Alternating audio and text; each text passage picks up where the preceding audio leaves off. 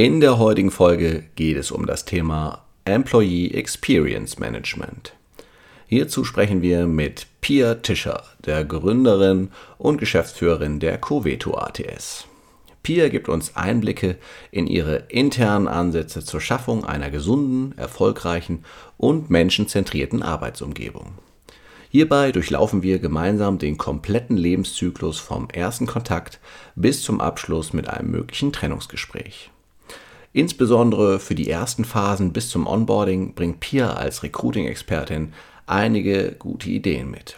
Laut Pia muss es das Ziel sein, die MitarbeiterInnen von der ersten Sekunde an für das Unternehmen zu begeistern. Hierbei sind sowohl die HR-Verantwortlichen als auch die Führungskräfte einer Organisation gefragt.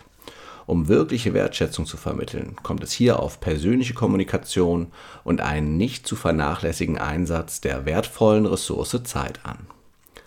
Wer im Anschluss an Pias abschließende Umsetzungstipps noch Lust auf mehr hat, der kann gerne auch in Pias Podcast streng vertraulich Unternehmensgeheimnisse mit Pia Tischer reinhören. Den Link hierzu und weitere Informationen findet ihr wie immer in den Show Notes. Ich bin Achim Freier von Mitgestalten und wünsche dir viel Spaß beim Zuhören.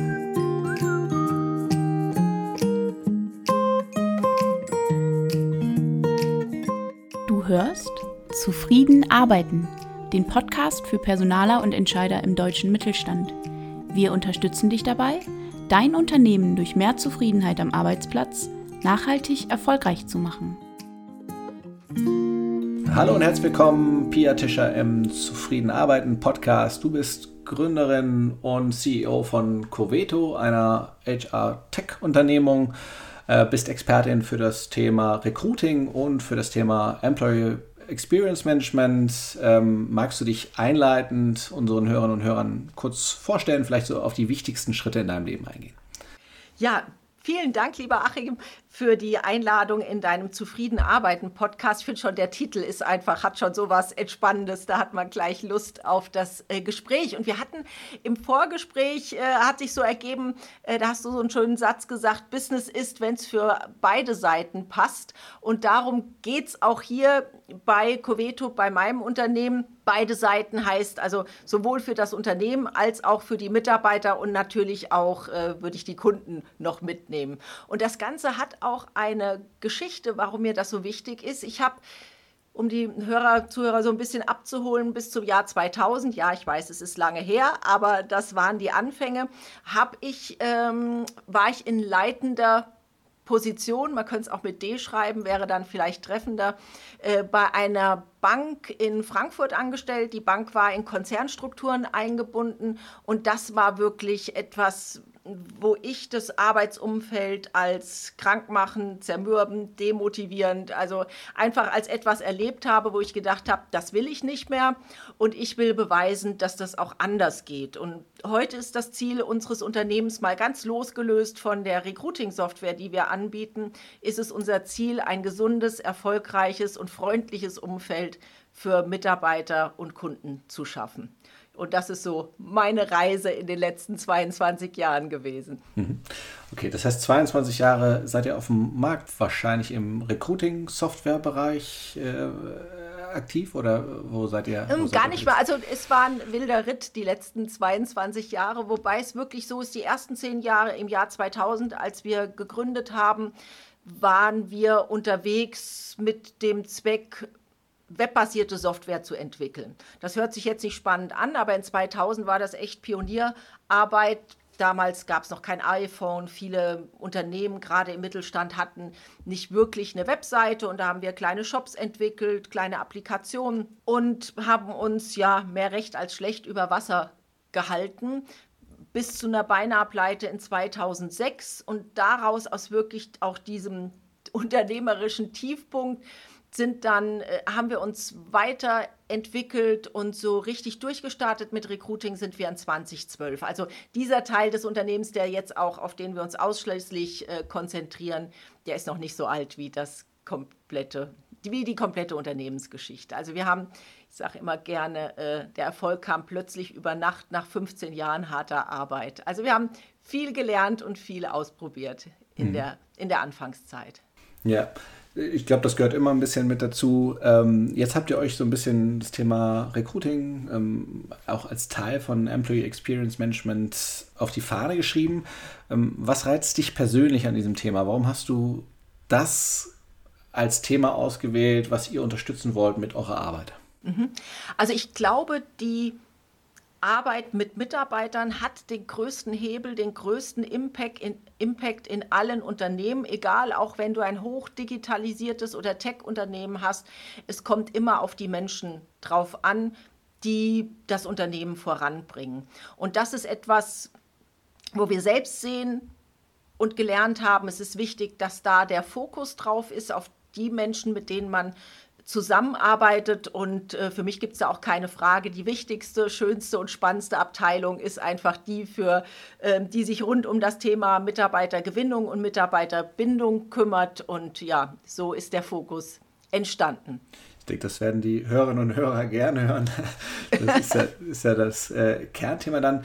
Ähm, gehen wir mal in das Thema ähm, Employee Experience Management äh, rein. Was sind da für dich die wichtigsten Phasen? Was sollte man angehen? Äh, und vielleicht auch, wie zeigt sich der Erfolg eines gelungenen Employee Experience Management?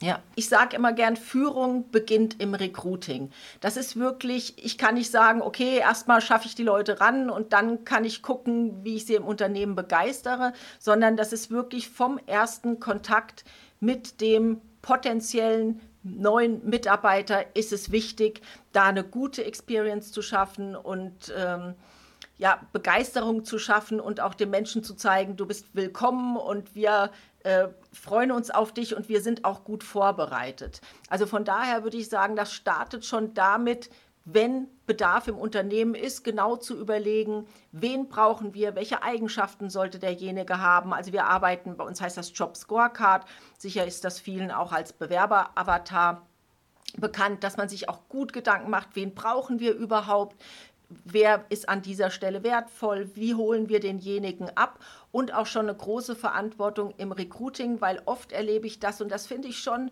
auch unverantwortlich, wenn man sagt, okay, na ja, also das war komisch und wir glauben, da passt es vielleicht nicht, aber wir haben jetzt niemand anders und wir probieren es mal. Also diese Verantwortung, da sind wir wieder beim Eingangssatz, den du gesagt hast, muss für beide Seiten äh, passen. Also da muss von beiden Seiten ein absolutes Ja da sein. Und dann, ich glaube, da wollten wir später auch nochmal drüber sprechen, sprechen. Onboarding-Phase ist extrem wichtig. Also einen guten Recruiting-Prozess mit dem Dreifach-Ja dann nachher. Also der Kandidat sagt ja, die Entscheider sagen ja und die zukünftigen Kollegen sagen ja. So handhaben wir das. Dann eine gute, intensive Onboarding-Einarbeitungsphase und natürlich alle Instrumente, die nachher für Begeisterung sorgen, also dem Mitarbeiter viel Zeit, Aufmerksamkeit und Wertschätzung schenken. Das ist so aus der Helikopterperspektive sind das ganz wichtige Punkte. Mhm. Okay, das wären so die, so, so, so die, die drei Phasen, wo du sagen würdest, die sollte man in, in den äh, Fokus nehmen. Warum mhm. würdest du sagen, ist dieses Thema ähm, gerade ein bisschen auch noch en vogue? Ähm, hat das mit dem Fachkräftemangel zu tun? Ist es jetzt gerade einfach den, den Unternehmungen ähm, oder wird es den Unternehmungen nochmal mehr vor Augen geführt, weil sie Mitarbeitenden halten müssen, weil sie ähm, Schwierigkeiten haben, Leute zu bekommen? Oder was denkst du, steckt dahinter? Auf jeden Fall. Also im Moment ist es ja so, dass sich gute Mitarbeiter im Prinzip aussuchen können, wo sie arbeiten wollen. Und wenn ich in einem Unternehmen bin, wo ich das Gefühl habe, hier habe ich keine Wertschätzung, es wird nicht gesehen, was ich tue, man traut mir nichts zu, ähm, und woanders lockt jemand damit, dass es anders ist, äh, dann ist eine große Wechselbereitschaft da. Und wir haben auf der einen Seite im Moment die Situation, ich glaube, die Stellenanzahl Stellenanzeigen hat die 2 Millionen Marke geknackt. Also wir haben ein wahnsinniges Überangebot äh, an Stellenanzeigen und auf der anderen Seite eine nie dagewesene Wechselbereitschaft. Also die Menschen waren nie so wechselbereit wie im Moment. Und da spielen ganz oft auch eben diese Faktoren eine Rolle, dass man sagt, ähm, will ich hier den Rest meines Lebens verbringen und ist es mir das wert? Und deswegen ist es so wichtig, da als Arbeitgeber auch alles dafür zu tun, dass zum einen die Menschen begeistert sind und sich wohlfühlen, die für mich arbeiten. Und das zieht natürlich wiederum auch andere Menschen an. Also ich glaube, kein Unternehmen kann es sich mehr leisten, ähm, nicht dafür zu sorgen, dass es seinen Mitarbeitern gut geht. Und da kommt Geld erst nicht auf den vorderen Plätzen. Hm. Ich glaube, zu diesem ganzen Thema Wechselbereitschaft und äh, aktuelle Situation auf dem Arbeitsmarkt könnten wir fast noch eine eigene Podcast-Folge ja. äh, aufnehmen. Das ist ein, ist ein riesiges Thema aktuell, weil es tatsächlich ja fast alle Organisationen inzwischen, inzwischen betrifft. Ähm, mhm. Aber vielleicht sind wir dann auch mit dem Thema Employee Experience Management gerade genau richtig. Ja, ähm, ja. Vielleicht gehen wir mal so einen, so einen kompletten Lebenszyklus eines äh, Mitarbeitenden mal so durch. Äh, du hast gesagt, mhm. äh, erstes wichtigste Thema ist äh, schon in dem Moment, in dem man auf das äh, eigene Unternehmen aufmerksam macht, sollte es eine Art Wohlgefühl bei dem bei der entsprechenden Person auslösen und der Recruiting-Prozess sollte das dann äh, noch in gewisser Weise bestätigen. Mhm. Was tut ihr? Wie kann man das sicherstellen, dass es so ist, dass sich äh, ein Bewerber, eine Bewerberin ähm, tatsächlich schon im Prozess wohlfühlt und dann im Idealfall, wenn es ein geeigneter Kandidat oder eine geeignete Kandidatin ist, auch nachher bereit ist, den, den Job anzunehmen? Was sind da so die Stellschrauben aus deiner Sicht? Mhm. Also wenn wir mit dem Angebot auf den Markt gehen. Und ein Unternehmen hat ja immer einmal seine, sein Produkt oder Dienstleistung, das es auf dem Markt präsentiert auf Kundenseite. Und auf der anderen Seite, das schönste Produkt überhaupt, das ein Unternehmen haben kann, ist der Arbeitsplatz, den ich anbiete. Und da ist es schon ganz entscheidend, wie präsentiere ich den.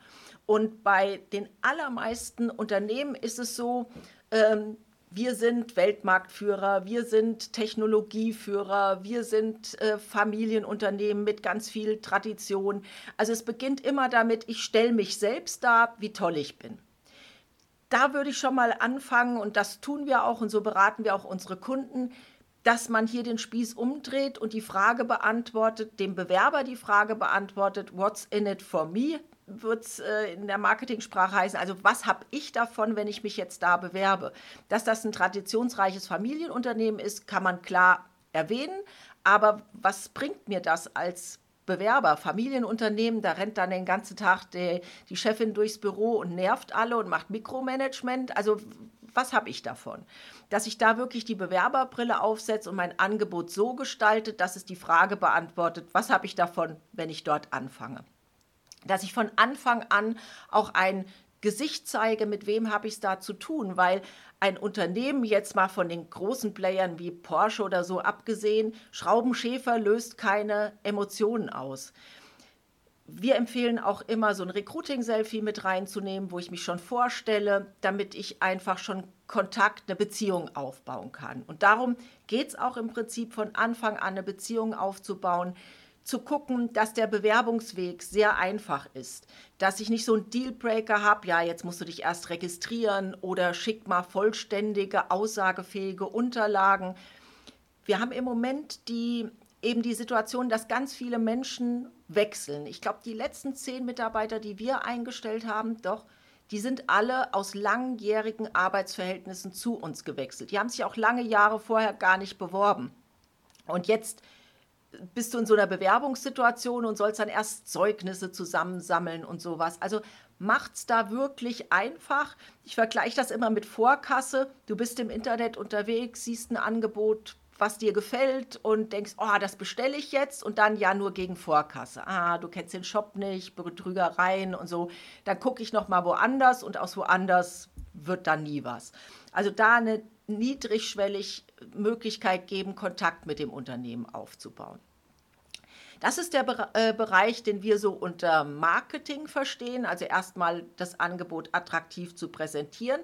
Und dann kommt der Sales-Bereich, nämlich ab dem Moment, wo der Bewerber bei mir aufschlägt, den Bewerber auch fürs Unternehmen zu begeistern.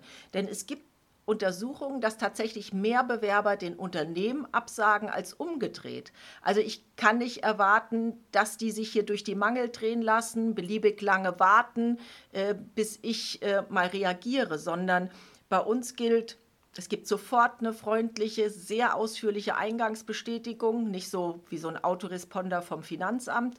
Ähm, Bewerber, die wir kennenlernen möchten, rufen wir innerhalb der ersten 24 Stunden an, vereinbaren einen Termin. Wenn es nicht zur Zusammenarbeit kommt, dann wird eine wertschätzende Absage auch zeitnah versendet. Also ich muss einfach es schaffen, eine Beziehung aufzubauen. Und das bekomme ich nur hin durch eine hohe persönliche Kontaktdichte zum Bewerber. Mhm. Okay, ist natürlich eine Ressourcenfrage am, am, Ende des Tages, aber wenn eine Organisation vorankommen will, würdest du sagen, diese Zeit sollte man sich nehmen, die sollte man investieren? Ich wundere mich immer, also ich bekomme oft die Frage gestellt, ähm, wie könnt ihr euch das leisten, so viel Zeit zu investieren? Aber meine Gegenfrage war, wie könnt ihr euch das leisten, das nicht zu machen? Weil die Schmerzen, die es bringt, wenn ich das nicht tue und die Kosten sind sehr viel höher, weil es wird so viel Geld dann in irgendwelche Kampagnen, Stellenbörsen und so gesteckt und dann kümmere ich mich nicht um die Bewerber, die da kommen. Das ist so wie also wenn man es mit dem Sales-Prozess vergleicht, ich hoffe, dass keiner von den Zuhörern, wenn ein Interessent anruft, dass man sagt, ach, also fürs Produkt jetzt, äh, naja, den lasse ich mal liegen, vielleicht kommt ja noch ein besserer äh, Kaufinteressent und ich kümmere mich später drum. Aber so ist es manchmal noch. Ähm, das kann man sich nicht mehr leisten. Auch egal, ob der Bewerber passt oder nicht, weil jeder Bewerber, der auch nicht passt, ist immer ein Multiplikator fürs Unternehmen. Und die, ganz häufig gibt es negative Rezensionen in Google, Kununu, weil das Unternehmen sich nicht mehr gemeldet hat oder erst, also der Bewerber musste aktiv werden. Was ist denn jetzt? Ach so, nein, es wird nichts. Dann hast du eine Rezension, äh, wo drin steht, ja, erst nach Nachfragen habe ich erfahren, dass ich scheinbar nicht gut genug bin für den Laden und so weiter. Also das ist ganz wichtig, da die Ressourcen zu schaffen und das ist auch kein Job, den irgendjemand so nebenbei machen kann. Hm. Okay, vielleicht ist das schon die erste Stellschraube, die in vielen Organisationen ähm, gedreht werden müsste. Gerade in Zeiten des Fachkräftemangels ist das ein realer Personalaufwand, äh, äh Recruiting in, auf eine solche wertschätzende Art und Weise äh, umzusetzen. Weil Recruiting hat oft äh, die rote Laterne in der Hand. Also das vielleicht äh, als Tipp für die, die zuhören, guckt mal, wie viele Ressourcen in, in Sales stecken, was die für Softwareprogramme haben oder im Finanzbereich. Und ja, leider ist Recruiting da oft das Schlusslicht. Gehen wir mal einen, einen Schritt äh, weiter. Wir haben erfolgreich eine Bewerberin, einen Bewerber für die Organisation äh, gewonnen. Prozess war wertschätzend. Wie geht's, wie geht's weiter? Wie können wir den Onboarding-Prozess so gestalten, dass die Person, die in die Organisation reinkommt, sich weiterhin wohlfühlt und das, was ihr im Prinzip am Anfang versprochen wurde, auch bestätigt sieht.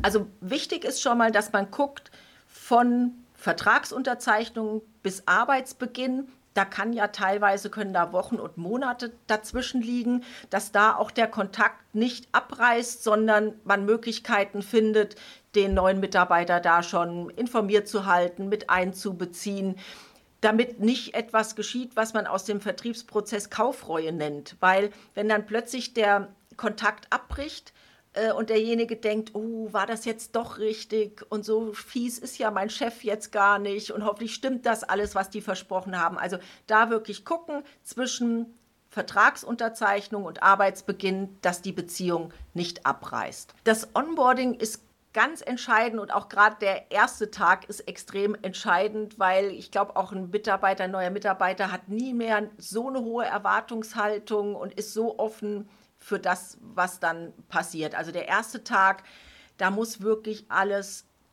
perfekt vorbereitet sein. Nicht, dass jemand kommt und dann, äh, ach, Sie kommen heute und ja, mal fragen, wo Sie sitzen. PC ist noch nicht da, setzen Sie sich mal dahin.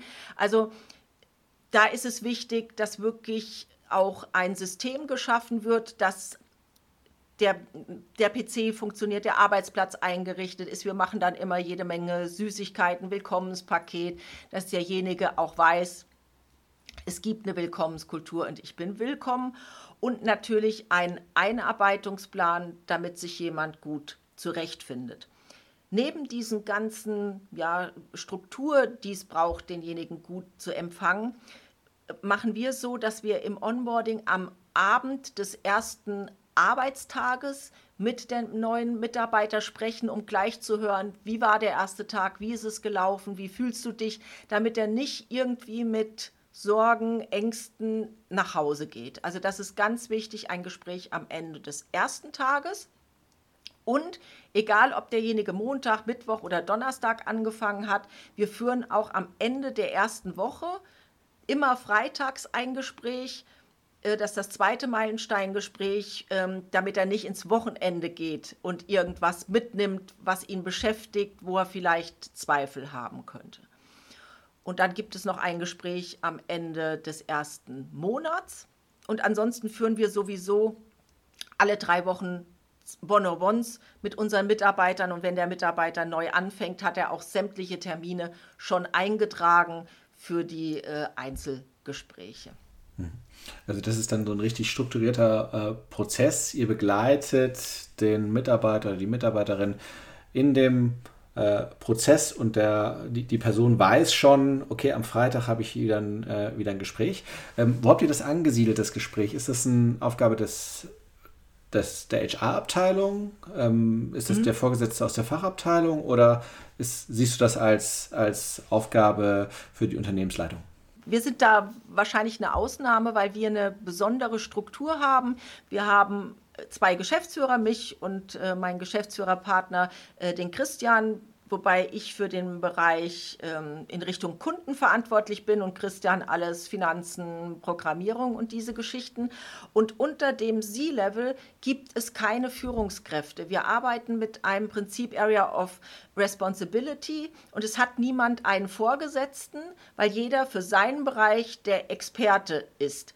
Und deswegen äh, führen wir immer die Gespräche zu, ähm, zu dritt, also beide Geschäftsführer mit dem neuen Mitarbeiter, weil es eben diese Vorgesetztenrolle nicht gibt. Ansonsten ist es natürlich super wichtig, dass es der direkte ich mag so das Wort Vorgesetzte nicht, weil ich immer die Assoziation habe, wenn ich einen Vorgesetzten habe, dann, wenn jemand vor mir sitzt, dann versperrt er mir die Sicht. Aber das ist ein anderes Thema. Also ich würde immer das Gespräch dann oder derjenige sollte das Gespräch führen, der auch ansonsten den Mitarbeiter, wenn es Beurteilungsgespräche oder Zielvereinbarungen gibt, in dessen Verantwortung das dann liegt.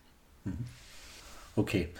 Gespräche ist das eine, du hast vom Thema ähm, Einarbeitung gesprochen. Ne? Also wenn wir so in mittelständische Unternehmen reinschauen, da ist es häufig so, der, die Person kommt an und trifft auf, weiß ich nicht, vier, fünf genervte Kolleginnen und Kollegen, die nämlich neben ihrer normalen Tätigkeit mhm. beziehungsweise obendrauf diesen Einarbeitungsaufwand haben und ich würde sagen, mhm. man kann davon Aufwand sprechen. Ne? Man, ja, man, muss ja, man muss ja, ja. Äh, sich Zeit nehmen äh, dafür.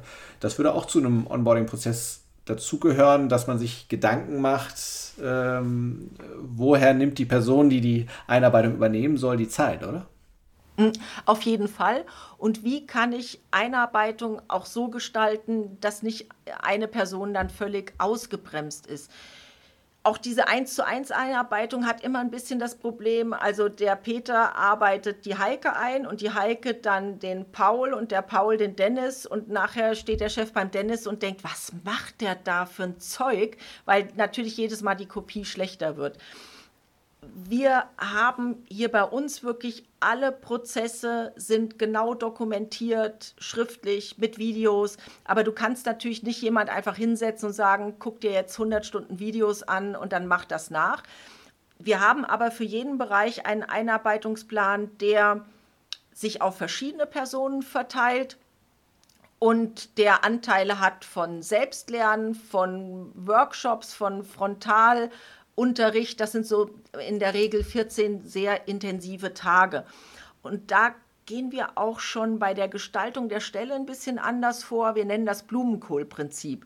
Also wir gucken nicht, wenn wir jetzt jemand im Sales haben, der Verstärkung braucht, dass wir sagen, ah, wir brauchen noch so jemand wie den Thomas, sondern wir fragen den Thomas, was machst du nicht gern? Wo prokrastinierst du viel? Welche Aufgaben würdest du gerne abgeben und so weiter? Und auch die anderen aus dem Team und dann suchen wir jemand für diese Aufgaben, weil das einmal den Expertenstatus der bestehenden Mitarbeiter erhöht, und die immer mehr nur die Dinge machen, wo sie Spaß dran haben und die ihnen auch liegen. Und dann ist auch das mit der Einarbeitung viel besser, weil wenn ich was jemanden abgeben kann, was ich selbst nicht so gerne mache, mache ich das auch gerne.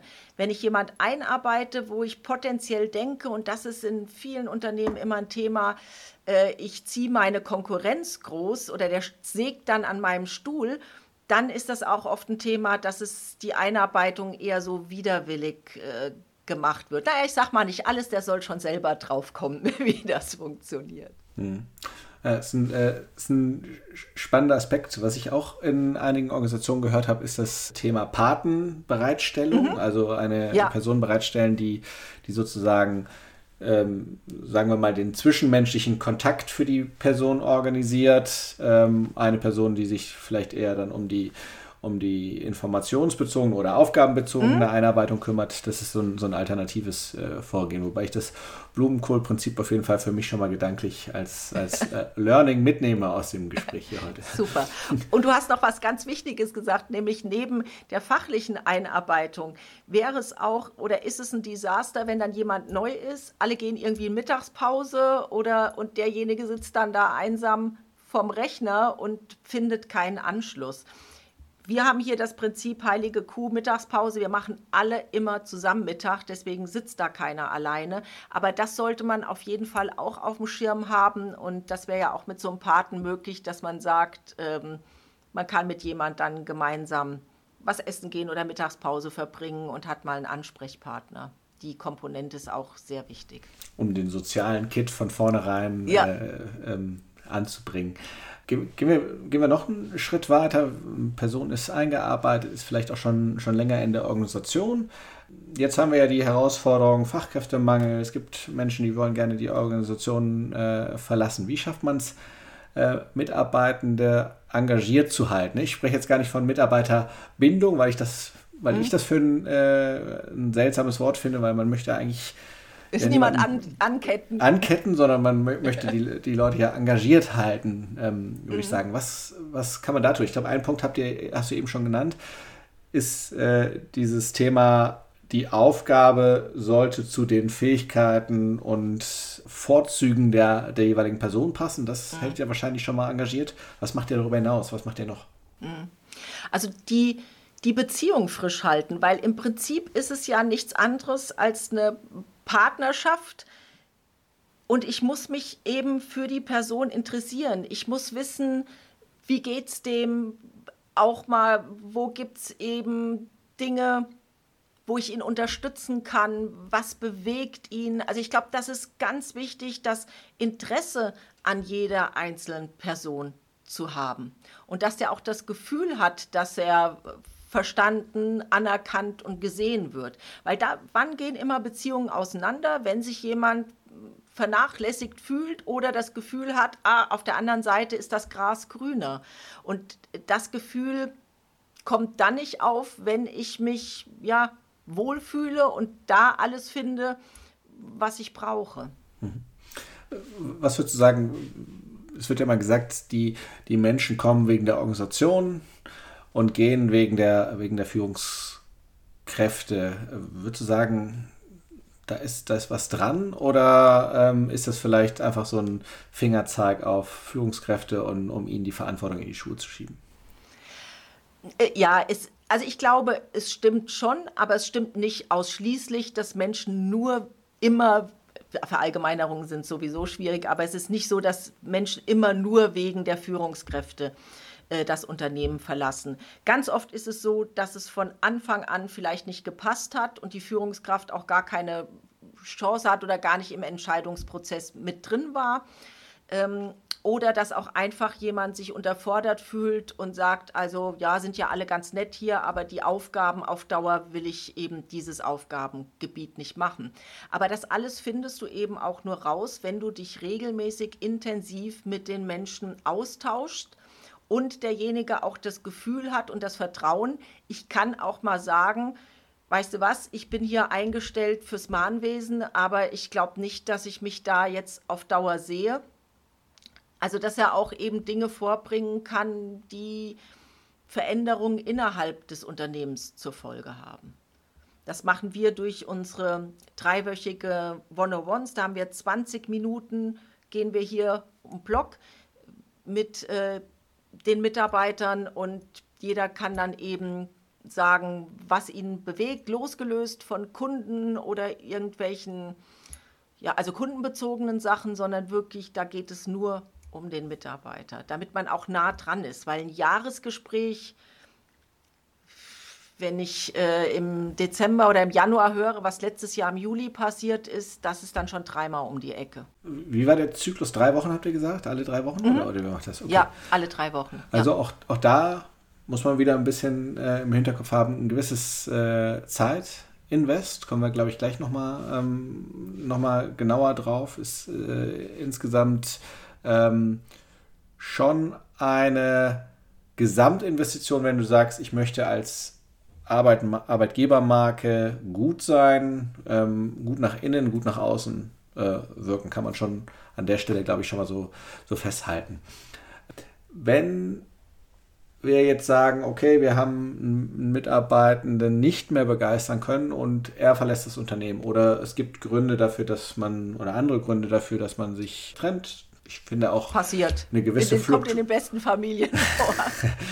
ja, und eine gewisse Fluktuation kann ja auch neue Ideen mit ein, einbringen und so weiter. Ist ja nicht immer nur äh, negativ zu mhm. sehen. Und tendenziell sind wir in Deutschland auch schon das einfach nur nicht gewohnt. Ne? In anderen äh, Ländern gibt es ja einfach schlichtweg insgesamt Kultur, mehr ähm, Trennungskultur. Mehr, genau. Andere ja, mehr Fluktuation. Fluktuation. Wenn wir da dran denken, wie wir diesen Prozess angehen, tendenziell würde man als Organisation erstmal sagen, äh, die Person ist weg, da investieren wir keine Ressourcen mehr, keine zeitlichen Ressourcen und auch keine, ähm, keine finanziellen Ressource. Nichtsdestotrotz gibt es ja sowas wie ein Austrittsgespräch. Es gibt auch inzwischen den Begriff des äh, Offboardings. Würdest du sagen, auch da macht es Sinn zu investieren? Und warum denkst du, macht das Sinn? Auf jeden Fall macht es Sinn, da Zeit zu investieren. Zum einen, also ich denke immer, es gibt ja diesen alten Spruch, man sieht sich immer zweimal im Leben und ich denke, es ist wichtig, dass man so auseinandergeht. Man muss nicht der gleichen Meinung sein, aber dass man eben beide Meinungen gehört hat und vernünftig auseinandergeht und wenn man sich auf der Straße wieder sieht, dass man sich auch dann noch nett grüßt und äh, unterhalten kann. Wenn ein Mitarbeiter bei uns das Unternehmen verlässt, dann gibt es bei uns ein Postmortem-Gespräch in der äh, im Bereich der Geschäftsführer, aber auch mit den Mitarbeitern, wo wir uns dann reflektieren und fragen, warum ist das passiert? Was hätten wir anders machen können? Wo haben wir Fehler gemacht, die wir in Zukunft nicht mehr machen sollten? Also das ist so etwas, eine Freundin von mir, die hat eine Notfallambulanz äh, geleitet und da war es immer so, das hört sich jetzt drastisch an, aber wenn ein Patient im Schockraum verstorben ist, gab es auch immer ein Postmortem, um die Abläufe zu verbessern. Und hier ist es so, wenn uns ein Mitarbeiter verlässt, egal ob wir das entschieden haben oder der Mitarbeiter, gibt es auch immer ein Postmortem-Gespräch, um ja, selbst zu gucken, was war unser Beitrag dazu und was können wir für die Zukunft daraus lernen und besser machen. Mhm. Also das wäre schon, das wäre sozusagen der, der eigene ähm, der eigene Nutzen des Unternehmens, dass, dass man von der Person möglicherweise am meisten lernen kann über das, was es zu verbessern gilt in der Organisation. Mhm. Und für die, die danach kommen, dass man eben nicht äh, nochmal den gleichen Fehler macht, wenn es einen Grund gab, warum jemand gegangen ist. Hm. Ein weiterer Riesenvorteil ist natürlich, dass wenn die Person sich wertgeschätzt auch verabschiedet fühlt, sie das natürlich auch mit in die Welt trägt, ne? wenn wir wieder über das Thema Arbeitgebermarke rausreden. Und äh, ja, ich finde den Satz schön, man sieht sich immer zweimal im Leben. Ähm, vielleicht merkt die Person ja auch, dass es doch bei dem Arbeitgeber, den er dann oder sie dann gewählt hat, äh, doch nicht so toll ist. Und vielleicht gibt es ja auch dann ein Zurück. Und ich glaube, das fällt leichter, wenn man da ein, ein einen angenehmen Abgang ermöglicht hat, statt, statt noch nachzutreten am Ende des Tages. Ja, ja. Wir haben ja schon über den Ressourceneinsatz gesprochen. Wenn du mal einfach so durch den Kopf gehen lässt, was wir gerade gerade so besprochen haben, und du hast ja auch an vielen Stellen gesagt, das ist bei euch sozusagen Geschäftsführungsaufgabe. Äh, kannst du benennen, wie viel wie groß der Anteil deiner Zeit ist, den du investierst, um im Prinzip deinen Mitarbeitenden eine vernünftige Employee Experience äh, zu ermöglichen? Für mich gehört dazu natürlich auch unsere Kennzahlen-Meetings oder wo wir über bestimmte Vorgänge sprechen. Ich verstehe mich da wirklich als, als Coach oder Trainer, der so am Spielfeld dran steht und also da gehen bestimmt, ich würde fast sagen 80, 20. 80 Prozent meiner Zeit äh, geht drauf dafür zu gucken, dass es allen gut geht, dass alle alle Ressourcen haben, dass ich ansprechbar bin ähm, und dass wir eben ja, die Beziehung zu den Mitarbeitern aufbauen und äh, ihnen die maximale Unterstützung geben. Hm. Das, das ist schön, dass du das so sagst und dass es, dass es so, eine, so eine äh, beeindruckende Zahl ist, weil das, was wir, wenn wir in den Mittelstand reinschauen, häufig sehen, ist eben gerade das mittlere Management, das noch super stark in den, in den normalen Arbeitsprozessen oder in, in der Wertschöpfung beteiligt ist, sodass sie von 80 Prozent nur aber ganz entfernt träumen können. Ist eher andersrum dann wahrscheinlich. Aber ich kann das jetzt auch so sagen, das war natürlich nicht immer so. Und es war auch ein, ein Prozess mit Blut, Schweiß und Tränen, würde ich sagen. Also äh, am Anfang, wir waren ja äh, ganz wenig Leute, da habe ich auch wirklich alles selbst gemacht und dann auch immer Aufgaben abgegeben, bis zu dem Ziel, dass ich eben ja am Unternehmen arbeite und nicht mehr im, weil bis vor ein paar Jahren habe ich auch selbst ähm, Verkaufspräsentationen gemacht, Supportanrufe entgegengenommen. Die Zeit fehlt dir dann natürlich, dich um Mitarbeiter zu kümmern. Aber ich glaube, das ist schon mal gut, wenn jeder guckt, wie viel bin ich noch im Tagesgeschäft drin und sind das wirklich Aufgaben, die nur ich machen kann? Also ich war auch immer der Meinung, wenn jemand anders als ich Verkaufspräsentationen macht, dann geht das hier bei uns den Bach runter, weil keiner kann so gut verkaufen wie ich. Ist natürlich Quatsch, aber es tut auch weh, Dinge ähm, oder es ist ein Prozess, Dinge abzugeben, die man auch gerne macht, aber äh, hinter denen man sich auch versteckt weil man dann natürlich in der Zeit keine Zeit hat, sich um die Menschen zu kümmern. Und so war das ein Prozess, alle Ta Aufgaben aus, aus dem Tagesgeschäft abzugeben und sich dann um die Menschen zu kümmern, die die Aufgaben erledigen. Fällt mir ein schönes Zitat von dem Götz Werner, dem DM-Gründer, ein. Der, der hat immer gesagt, äh, kümmere dich um die Menschen, dann kümmern sich die Ergebnisse um sich selbst. Das ja finde ich, das trifft das, was du gerade äh, beschrieben ja. hast, äh, ziemlich gut. Und er ist ja mit DM jetzt auch nicht unerfolgreich gewesen am Ende des Tages. Nee, nee, wirklich. Äh, wenn wir uns wenn wir uns jetzt so ein, klassisches mittelständisches Unternehmen nehmen, wir vielleicht so eine äh, produzierende äh, Organisation anschauen und wir schauen uns diesen ganzen äh, Prozess an, was würdest du sagen, wie ist die Verteilung? Welche Aufgaben von, dem, von den genannten liegen, äh, liegen in der HR-Abteilung? Müssen da auch entsprechend vorbereitet werden? Welche mhm. Abteilungen mhm. liegen in den, in den jeweiligen äh, Fachabteilungen? Und wie kann möglicherweise eine HR-Abteilung auch die entsprechende Person in der Fachabteilung dafür begeistern oder dafür gewinnen, dass es wertvoll ist, ähm, zu investieren in, diese, in dieses äh, Erleben, was man da möglich macht? Mhm du hast das schon sehr gut das Bild gemalt, dass eben alle mit im Boot sind. Es ist auf jeden Fall eine Teamleistung. Wo ich die HR-Abteilung oder das Recruiting sehe, ist wirklich in dem Bereich auch in der Vermarktung, weil das mittlerweile auch ein so umfassendes Gebiet ist. Also wenn ich mir alleine angucke in unserer Software, ich habe eben die Möglichkeit für organische Reichweite zu sorgen. Mache ich Social-Media-Kampagnen? Ähm, wo investiere ich in Premium-Börsen? Wie ist der Prozess überhaupt gestaltet? Ähm, das sind schon Dinge, wo sich jemand mit einem Marketing-Mindset aus dem Recruiting mit beschäftigt, eben das Angebot zu vermarkten. Aber sobald es um den Auswahlprozess geht, sollten unbedingt auch die Menschen mit in den Prozess eingebunden werden, die dann nachher auch mit den Menschen zusammenarbeiten. Damit eben nicht passiert, ich kenne das früher von der Bank, da war dann irgendwie montags früh, kam der Direktor, so, das ist jetzt ja sowieso, der ist ab heute hier in der Abteilung. Niemand hat den vorher gesehen oder gehört und man hatte so das Gefühl, oh je, das wird nichts.